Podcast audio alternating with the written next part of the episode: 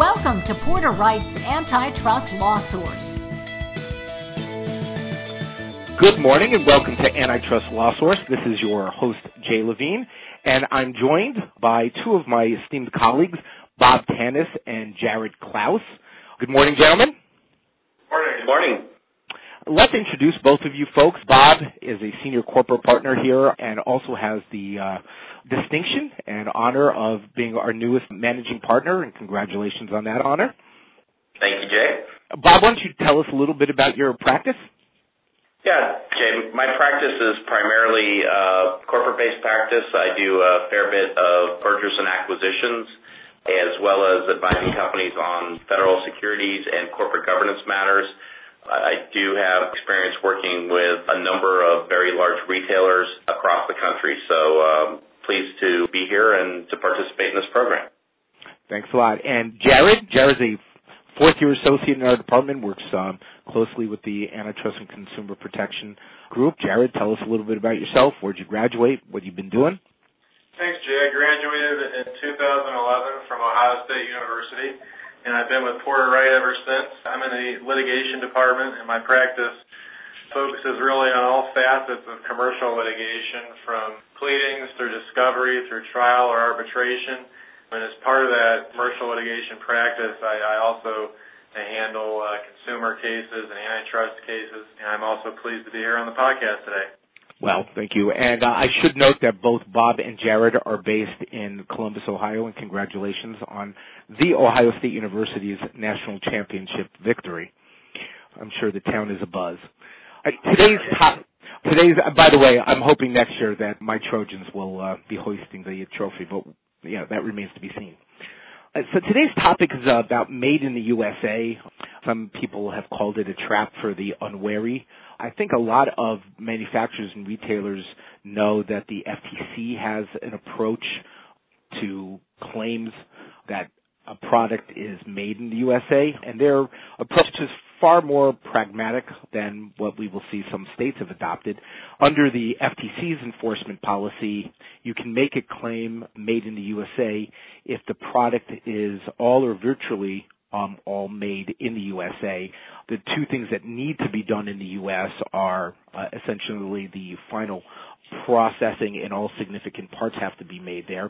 But uh, beyond that, it's much more of a quantitative and a qualitative analysis as to how much of the goods value was made from was made in the U S A, was made from U S A parts, and as long as the vast majority of that was conducted in the U S and made from U S parts, then the claim is a valid claim. But that doesn't seem to be true for uh, across the country, and for that, I'm going to turn it over to Jared. Uh, you want to tell us a little bit about some recent developments? Sure, Jay. Well, as you said, the uh, F T C standard, which has been around since nineteen ninety-four, pragmatic and essentially says that if most of your product is uh, domestically produced, you can call it made in the U S A. But one state in the country has decided to enact its own law, and perhaps not surprisingly, that state is California, but which often diverges from the uh, federal standard on, on a variety of consumer issues. And in this case, California prohibits uh, retailers or designers from using made in the U S A labels if their products contain any part, article, or unit, uh, essentially any component, no matter how small, made in a foreign country. So there's no proportionality? Not at all. It's essentially strict liability.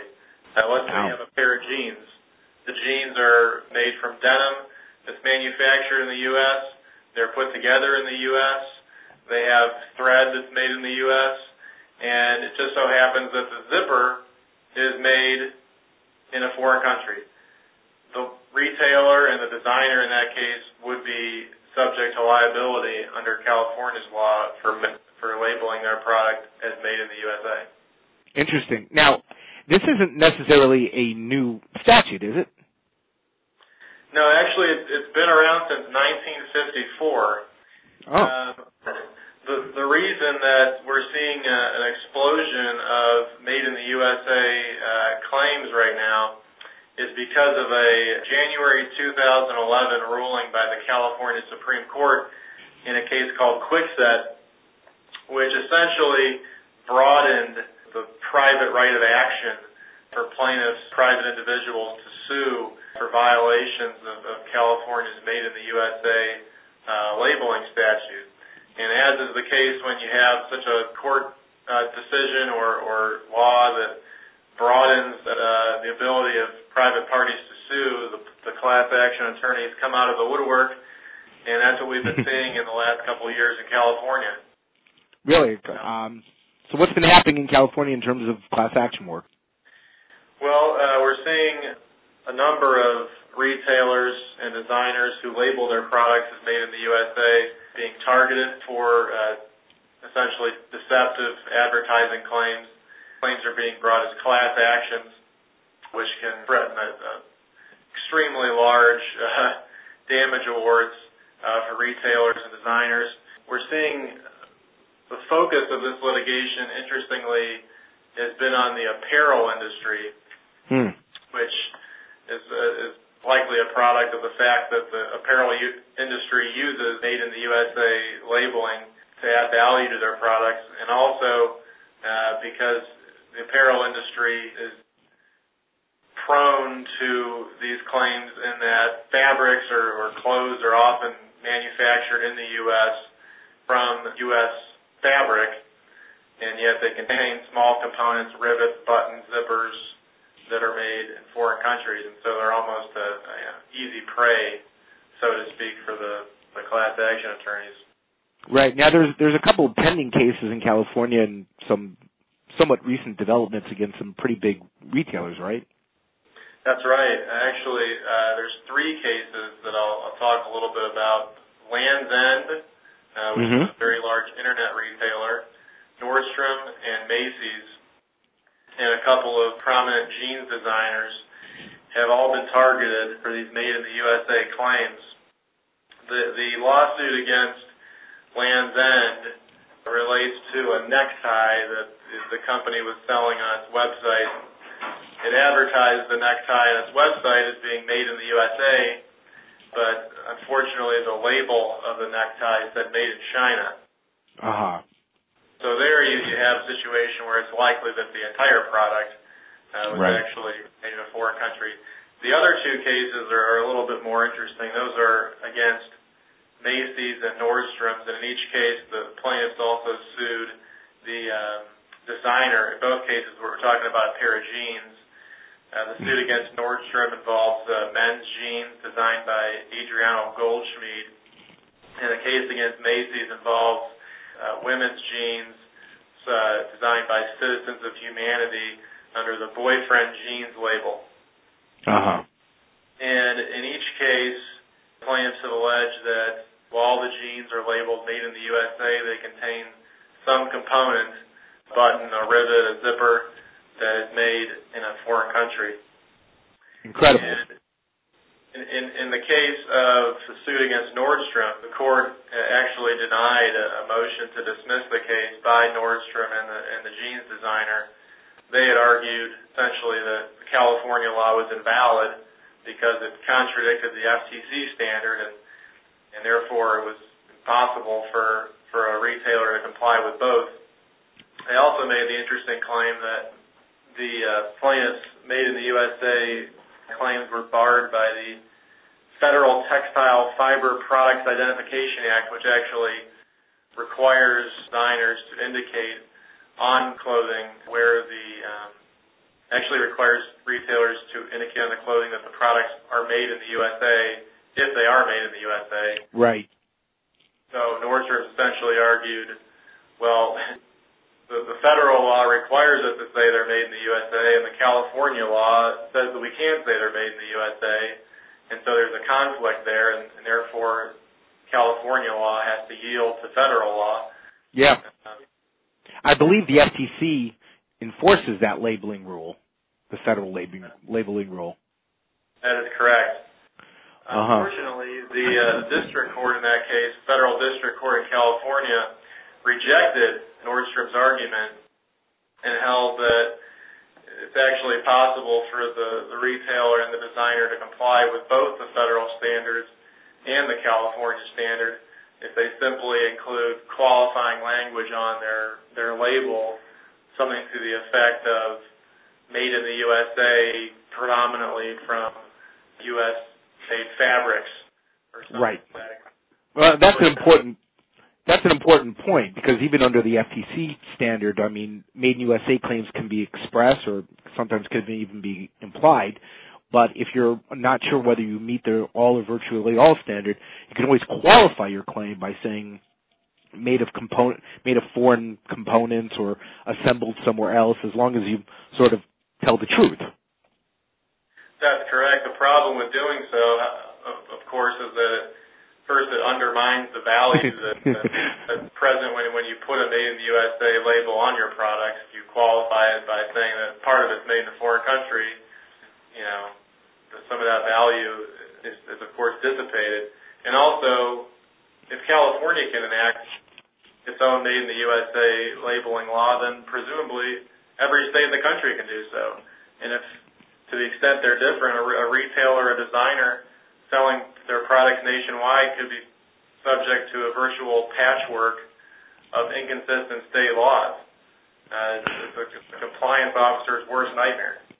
Yeah, yeah. Well, that's actually a good segue, because let's turn it over to Bob, who's, you know, a top-notch corporate advisor, and, you know, you got you represent a lot of nationwide retailers, and, you know, now they're looking at, you know, having to inspect each label.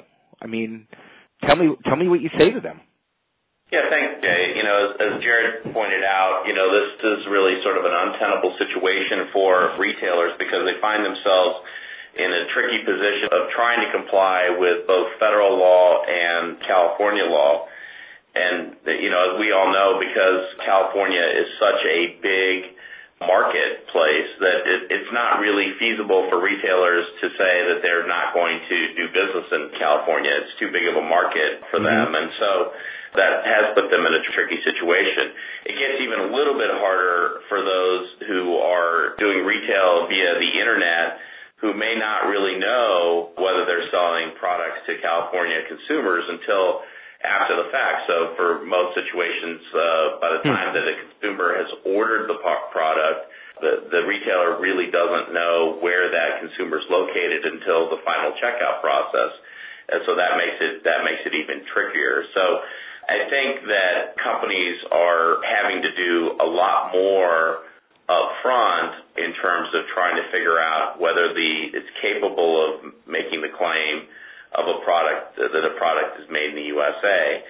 And part of that, I think the, the big issue there is, is that as we've become a more global economy, it's very difficult to ensure that those, all the component products are being made in the U S and being assembled in the U S. And in many cases, the, the products that retailers are buying, maybe the, the component parts are some manufactured in one country. They're, the components, uh, the, the feature components come from another country, and they're assembled in a different country.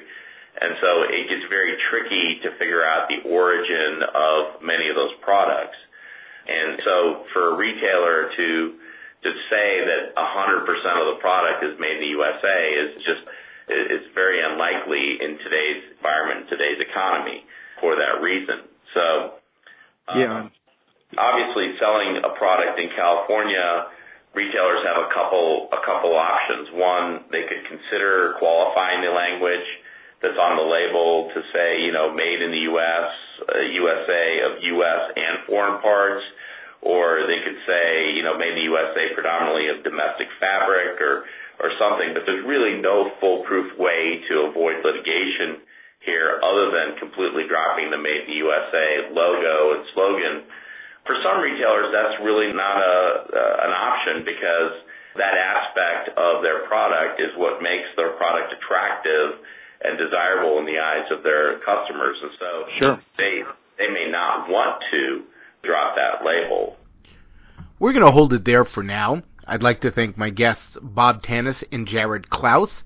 Please join us for part two of this series, where Bob, Jared, and I will discuss how retailers and product designers can minimize their liability exposure to false labeling claims dealing with Made in the U S A without sacrificing the valuable label itself. As always, this is Jay Levine, your host and moderator of Antitrust Law Source. I can be reached by email at the letter J, L E V I N E, at porter wright dot com. I can also be found on Twitter at J A Y L L E V I N E, or you can find me on LinkedIn. Thanks, and have a great day. Porter Wright Morris and Arthur L L P offers this content for informational purposes only as a service for our clients and friends. This content is not intended as legal advice for any purpose, and you should not consider it as such. All rights reserved.